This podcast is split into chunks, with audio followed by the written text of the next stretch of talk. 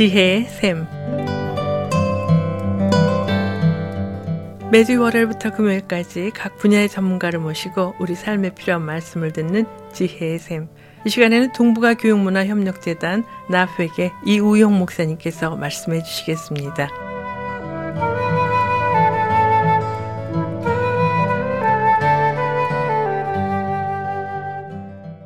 안녕하세요. 이우영 목사입니다. 이 시간에는 진실을 말할 수 있는 용기이라는 제목으로 말씀을 나누고자 합니다. 아, 오늘 드리는 말씀의 제목에 좀 생각할 것이 있습니다. 진실을 말하는데 왜 용기가 필요한가 질문이 생길 수도 있습니다. 진실을 말하는 것은 좋은 것이 아닐까요? 진실을 듣는 사람들은 다 환영하지 않을까요?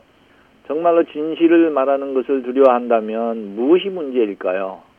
그 답을 얻기 위해서는 진실이 무엇인지 그 단어의 뜻을 살펴볼 필요가 있습니다.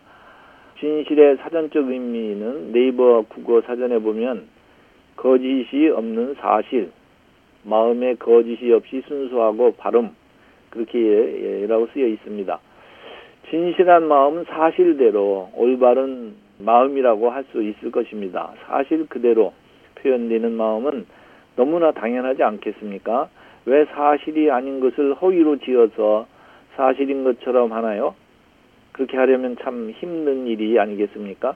힘든 줄 알면서도 사람은 허위와 거짓이 없으면 살아갈 수 없는 존재인지도 모르겠습니다. 허위라는 가면을 써야 사람 앞에 나설 수 있는 그런 부끄러운 존재이기 때문입니다. 그래서 어, 아담이 범죄했을 때 부끄러워서 하나님이 부르시는데도 나무 뒤에 숨어 있었습니다.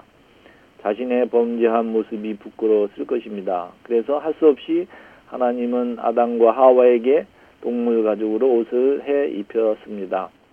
그 이후로 모든 인생은 벗은 몸으로는 나서지 못하게 되었습니다. 마음속에 있는 사실 그대로를 남에게 드러내어 보여줄 수 없게 되었지요. 있는 모습 그대로 보여주었다가는 부끄러운 일을 당하고 또 불이익을 당할 수도 있습니다. 사람은 양파 껍질처럼 겹겹이 마음의 창을 가리고 사는 그런 모습이 되었지요. 월스트리트 저널은 직장 생활 처세술 싫어도 좋은 척 가면 쓰고 한다 이런 기사를 싣고 있습니다.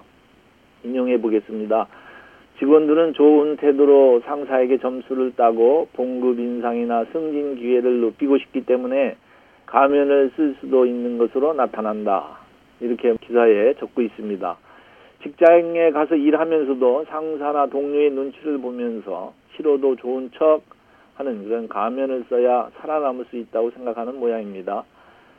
사람들은 왜 가면을 쓰는가 생각해 보면 마음속에 좋은 생각이 없으니 가면으로 가리고자 하는 그런 심리가 있지 않을까요?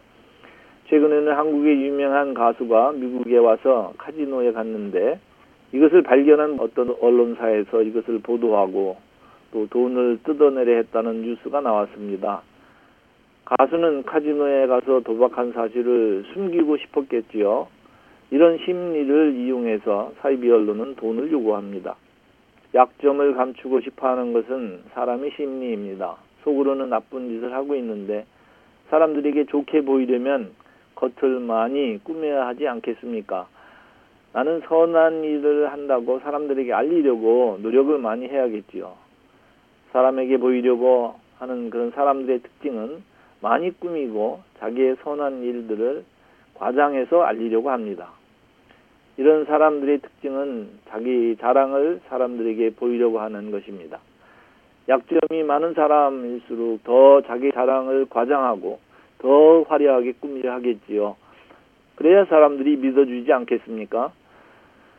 우리는 이렇게 자기의 약점을 감추고자 하는 마음이 정상이라고 생각합니다. 그리고 자기를 잘 포장해서 알리고 자랑하는 것이 능력이라고 합니다. 남에게 피해를 주지 않으면 무엇이 문제냐고 반문할 것입니다. 요새는 자기 피하 시대, 즉 자기를 잘 알려야 성공하는 그런 시대가 되었습니다. 그러나 성경은 말씀하시기를 정 자랑할 일이 있으면 주님을 위해서 자랑하라고 권면합니다. 고린도후서 10장 17절에 보면 자랑하는 자는 주 안에서 자랑할지니라. 야고보서 4장 16절에 이제도 너희가 허탄한 자랑을 하니 그러한 자랑은 다 악한 것이라 이렇게 말씀하고 있습니다. 허탄한 것, 자기 자랑, 속을 감추기 위한 거칠의 자랑 등 이런 것들은 악하다고 말씀합니다. 이 자기 PR의 시대에 성경이 좀 시대착오적인 말씀을 하고 있는 것일까요? 하나님 앞에서는 겉으로는 아무리 꾸며 봐야 소용이 없습니다. 사람은 좀 속일 수 있을지 모르지만 하나님은 사람의 중심을 보십니다. 3무엘상 16장 7절에 여호와께서 사무엘에게 이르시되 그의 용무와 키를 보지 말라. 내가 이미 그를 버렸노라. 내가 보는 것은 사람과 같지 아니하니 사람은 외모를 보거니와 나 여호와는 중심을 보느니라 하시더라. 그 영혼이 죄의 용서함을 받기 위해서는 스스로 죄를 가린다고 될 일이 아닙니다. 죄를 솔직히 진실 그대로 드러내고 자복하고 회개해야 합니다. 바리새인들은 저주에 가까운 질책을 예수님으로부터 받았습니다. 그 이유는 외식하면서 자기도 회개하지 않고 종교 지도자가 되어 남도 회개하지 못하게 하였기 때문입니다. 우리는 지도자일수록 명성이 있는 위치에 있는 사람일수록 사람의 눈치를 보고 자기를 꾸며서 사람들에게 좋게 보이려고 하는 그런 경향이 있습니다. 오늘날 지도자, 특히 교회의 지도적 위치에 있는 사람일수록 참 명심해야 할 예수님의 경고가 있습니다. 마태복음 23장 13절에 와 있을진저 외식하는 서기관과 바리새인들이여 너희는 천국 문을 사람들 앞에서 닫고 너희도 들어가지 않고 들어가려 하는 자도 들어가지 못하게 하는도다. 우리 모두 마음에 거리끼는 일이 있으면 즉시 드러내어 회개하고 주님의 인도하심을 받는 그런 복된 하루가 되길 바랍니다.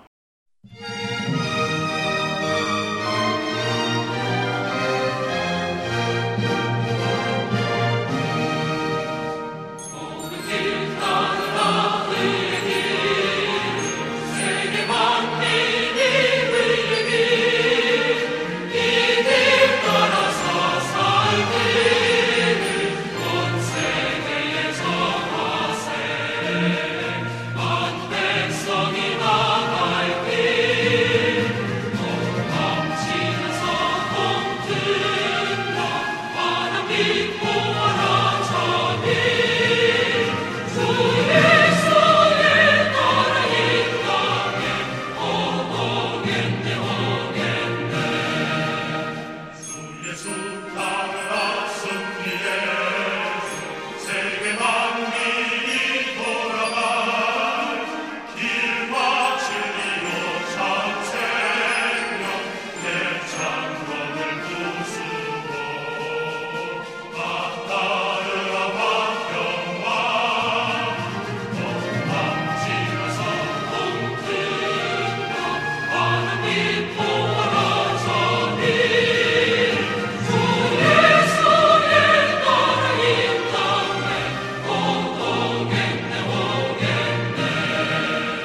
지금까지 동북아 교육문화협력재단 나프에게 이우영 목사님께서 말씀해 주셨습니다.